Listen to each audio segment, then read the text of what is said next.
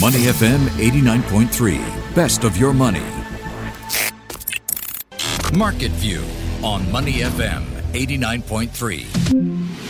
Asia-Pacific shares are trading higher this morning. Tokyo is up half a percent. Sydney and Seoul are in the green as well. Investors are dissecting the outcome of the latest U S Federal Reserve meeting, as well as moves in the Chinese tech sector. Joining me now to discuss all that and more is Director of Strategy at the V F S Group, Jack Kuzi, joining us live this morning from Sydney. How are you doing, Jack? Very well, Michelle. I need a haircut ah. uh, because all the barbers are closed. uh, other than that, I'm looking a little bit scruffy, but uh, I'm okay. I'm okay. I'm okay. How uh, are you? I am doing really well. I did learn the crucial life skill, you know, of cutting my own hair. Really? Mm. Oh, that's interesting. So you might have to teach me one. I'll send you some. Uh, I'll send you what I've learned. All right, lots of news on the international and corporate fronts today, Jack. But I want to kick off the discussion with a, a major financial headline from right here in Singapore.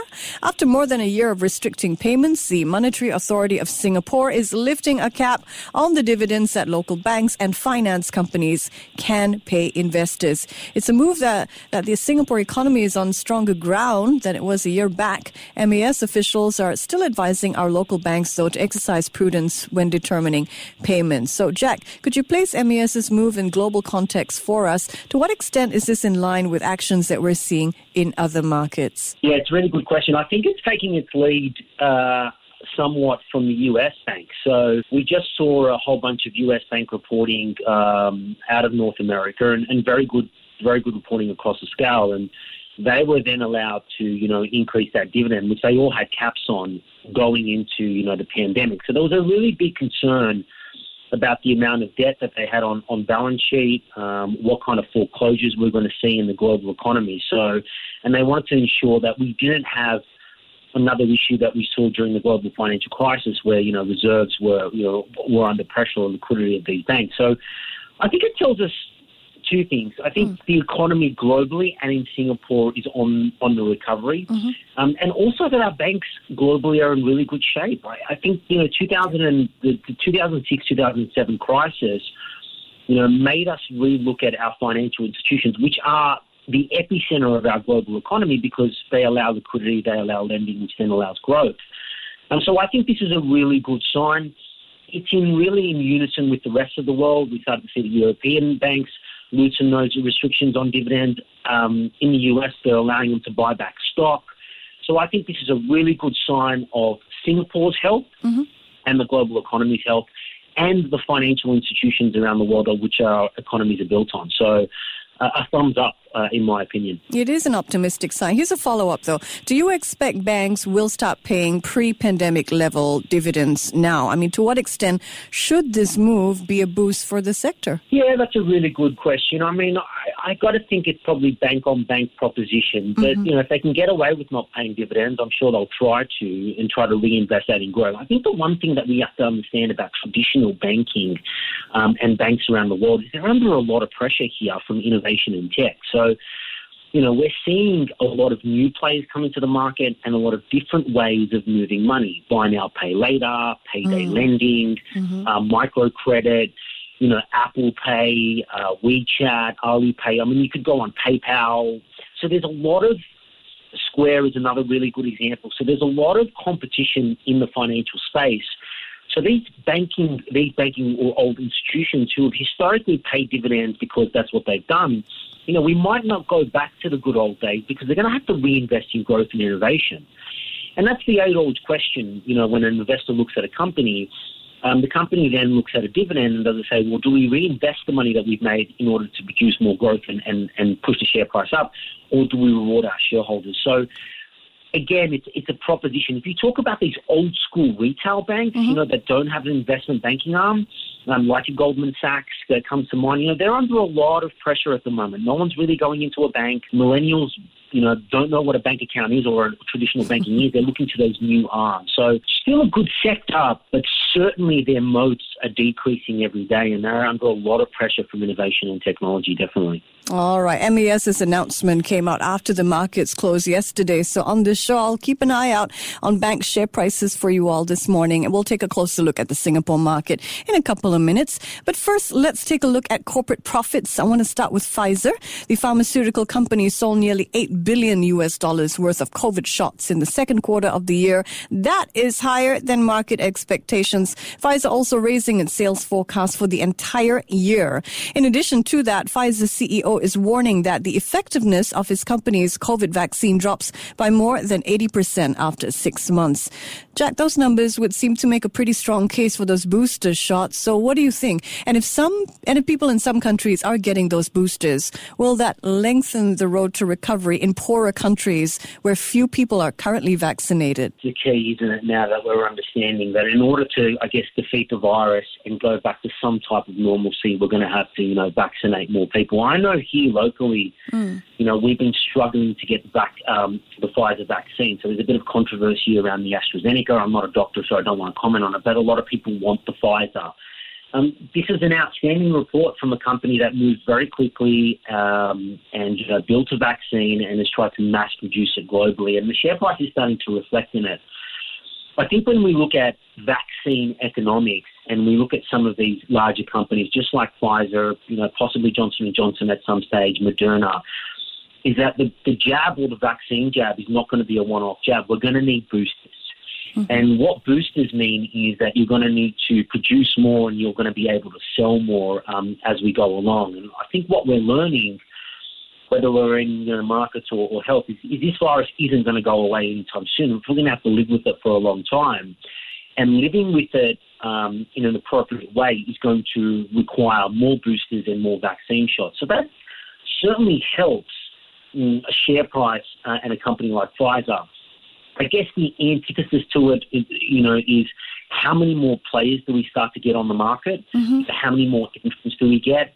Um, and there's, there's that decrease, I guess, their, you know, their dominance in this type of vaccine booster. But a good report from a great company. We don't necessarily see the share price jump immensely when, you know, after the news of the vaccine coming out from them, but this has been great, and, and you're right about it. They they blew apart sales in terms of the vaccine uh, and the and the booster. Mm. In in question to your um, in response to your question about the global economy, I think the Western world here needs to really push vaccines into the Eastern world because we are one global community um, and we are one global uh, economy. So, mm. you know, we can't function properly without the whole world functioning properly. You know, there's mass production hubs in the, in the East um, and the more developing countries. So I think we need a renewed response and a global response. And to be honest with you, as a bystander, it's been a little bit disappointing.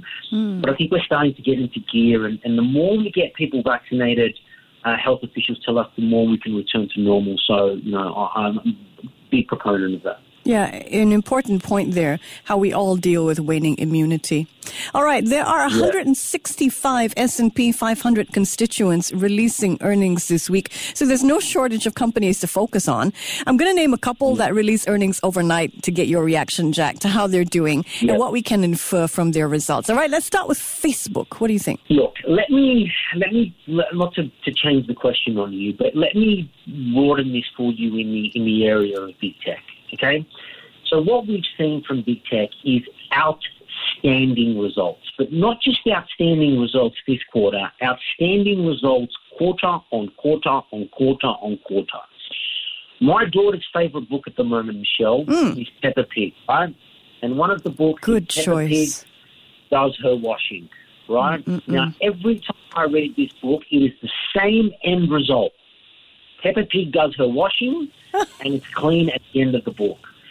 It is the same result on big tech, whether it's Facebook, Microsoft, Google, um, Amazon. They are just blowing it out of the water. I mean, I look at Apple's report, you know, fifty percent growth in iPhones, double-digit growth in services. You look at Google, YouTube growth, advertising growth. These are companies you do not want to trade. And I will say this again. Do not trade them. Own them because They are so well diversified. And I'll just talk about Facebook because I know you, you mentioned them specifically. Mm-hmm. Mark Zuckerberg is made of Teflon, mm. right? There's nothing that can hurt this guy because the knives were out three to six months ago. Vendors were going to leave the advertising, yet they continue to go from strength to strength. And, you know, I believe they will continue to go from strength to strength. These are, this is not the tech boom of the early two thousands. Don't mistake it, because these are well-cashed-up companies, diversified portfolios with fingers in every single pie that you can think of, and there's nothing that's out of their reach. The only thing that can stop them mm. is regulation, which we're kind of seeing in China at the moment. Yeah. Um, but I think I think regulation is a bit of a toothless tiger in the U S. So Facebook enjoying a massive boost in advertising. Its profits topped ten billion U S dollars in the second quarter, but the social media giant is warning that its business could slow going forward. Uh, you, you're yeah. going to have to think through that and square that with that um, comparison that is now emblazoned in my brain, Facebook and Peppa Pig's washing day.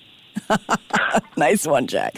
All right, next up, let's talk about Boeing, which surprised investors by reporting its first profitable quarter in nearly two years. What do you think?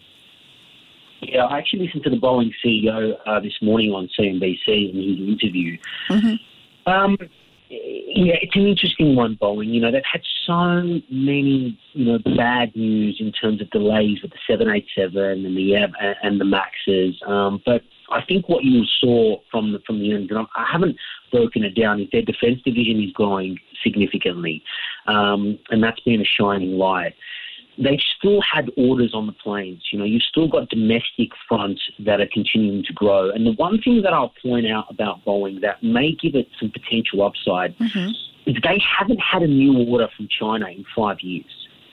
So both mm-hmm. Boeing and Airbus have had a new order from Chinese airlines in five years. Now, you've got to think that the Chinese airlines are on the end of that renewal phase and will have to buy some planes to, you know, cater for their domestic internal growth. They've just built a, a shiny new airport out of Shanghai, and once we get back to some type of normalcy, you're going to see an increase in numbers there, and Chinese airlines are going to require planes. Now, they have one of two choices, really, Boeing and Airbus. So I think that really gives you some potential upside Um, in the Boeing share price, in the sale of new planes. They've just got to get the safety. I, look, I believe they're safe. It's just a question of whether the public believes they're safe. Mm-hmm. And if they fix that, you know, that, I think there's a lot of upside in this great company. So a very good report.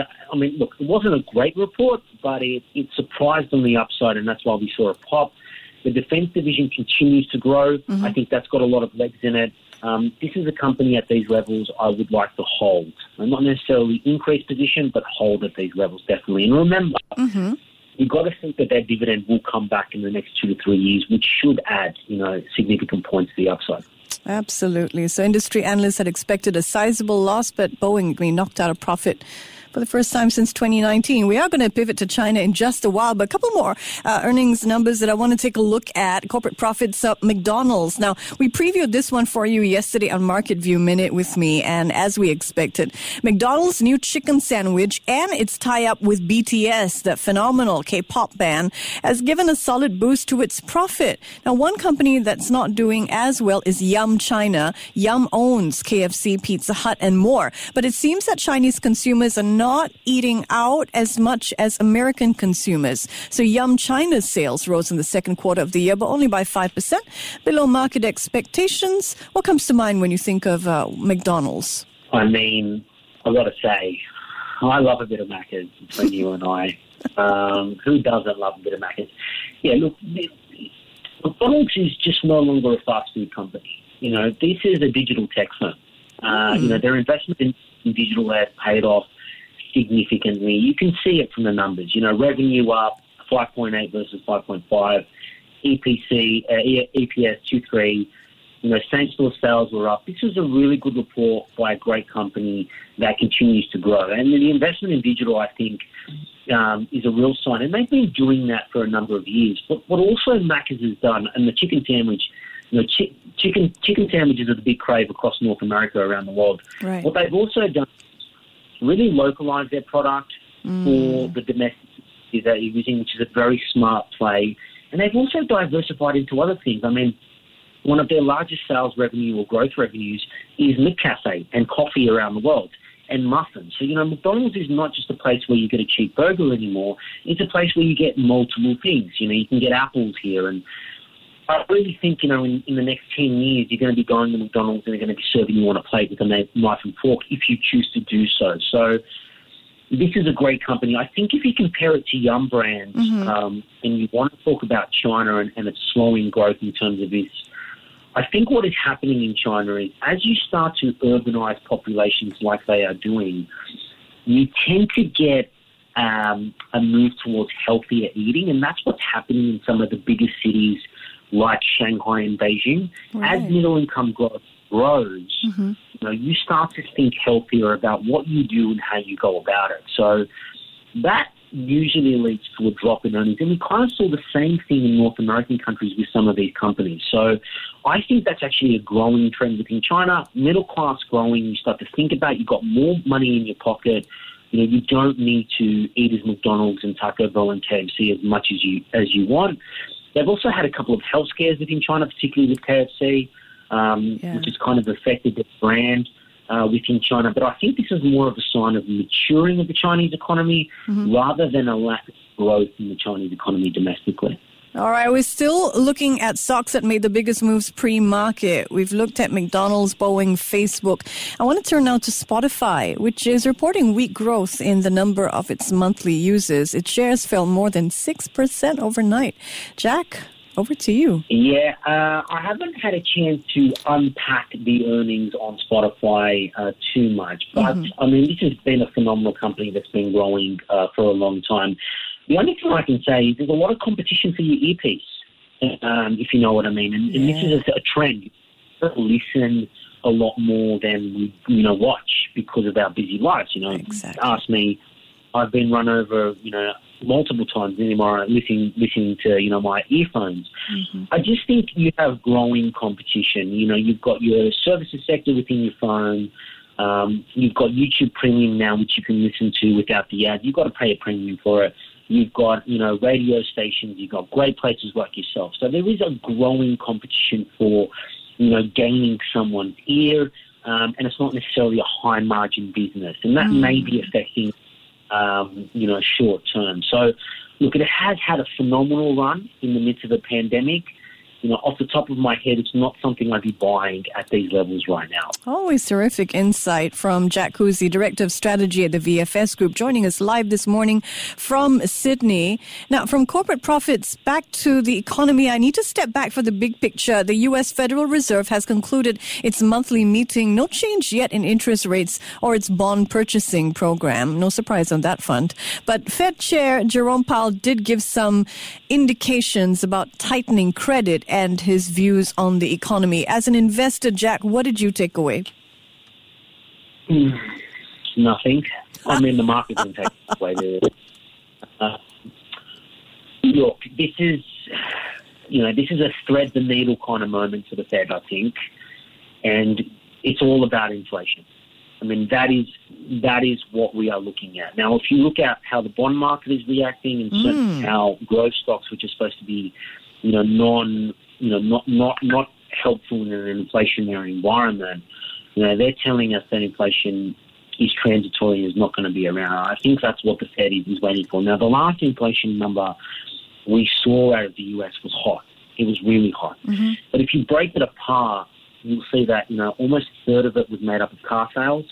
Yep, um, used cars. Yep. What we are Yeah, what we are starting to see is an easing pressure on semis, even though, you know, companies like Apple forewarned about, you know, semiconductor shortages. I actually think we're breaking through that supply chain, um, and that we're going to see a renewed supply of semis, particularly in the auto industry, which is where it's needed. And you've got to remember, you know, the, the, the semiconductor companies went towards the high-end semis, and that's where they wanted to be. Things like your phone and, and, and your A I and robotics. They're now segmenting back to the car market, which is a different type of um, semiconductor. I also look at oil, you know, and that's a big chunk of where we're seeing inflationary pressures, and I, I actually think that'll start to dissipate, and you'll get some demand pull on that. I am still a believer that inflation is transitory. um, and that we will see past this, and the deflationary pressures that were there before the pandemic are still there. But the Reserve, the Federal Reserve has started to reduce liquidity and has been on a liquidity reduction for the last couple of months. So this is nothing new to us. Now, it hasn't been a massive liquidity reduction, but they have started to remove themselves from the money supply. So interest rates are going up. I can say that, you know, I can tell you for sure they are going up. I just don't see them going up in twenty twenty-two. I think maybe at the end of twenty twenty-two, early twenty twenty-three, we will see a movement in the rate. And the market's already forecasting that. So I think they're waiting on the inflation figures. Now, my biggest concern, Michelle, as mm. an investor mm-hmm. and a manager of money, is if we get into August and September and inflation numbers are still running hot, you know, I, I may have to change my perspective on that. Mm-hmm. Um, but at the moment, I think they are running the course. I believe in my boy Jay Powell. Uh, he's gonna he's gonna ride us through this. He's gonna he's gonna he's gonna thread the needle. If you don't get me wrong. All right. So uh, Jerome Powell warming many hearts, saying the Fed is nowhere near considering a rate hike.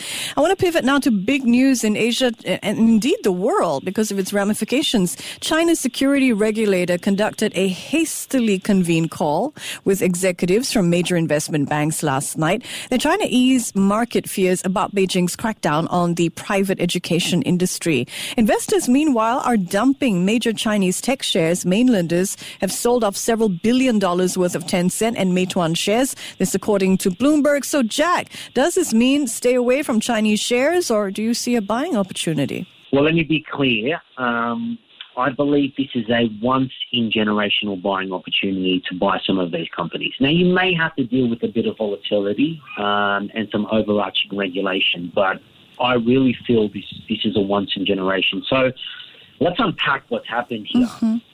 It has been, I mean, you look at markets when you've been in the markets for so long, and you look at days that you will remember forever. And I can remember, you know, the six seven crash. There were many days that I remember during that time as an early, you know, young whippersnapper coming up into the markets.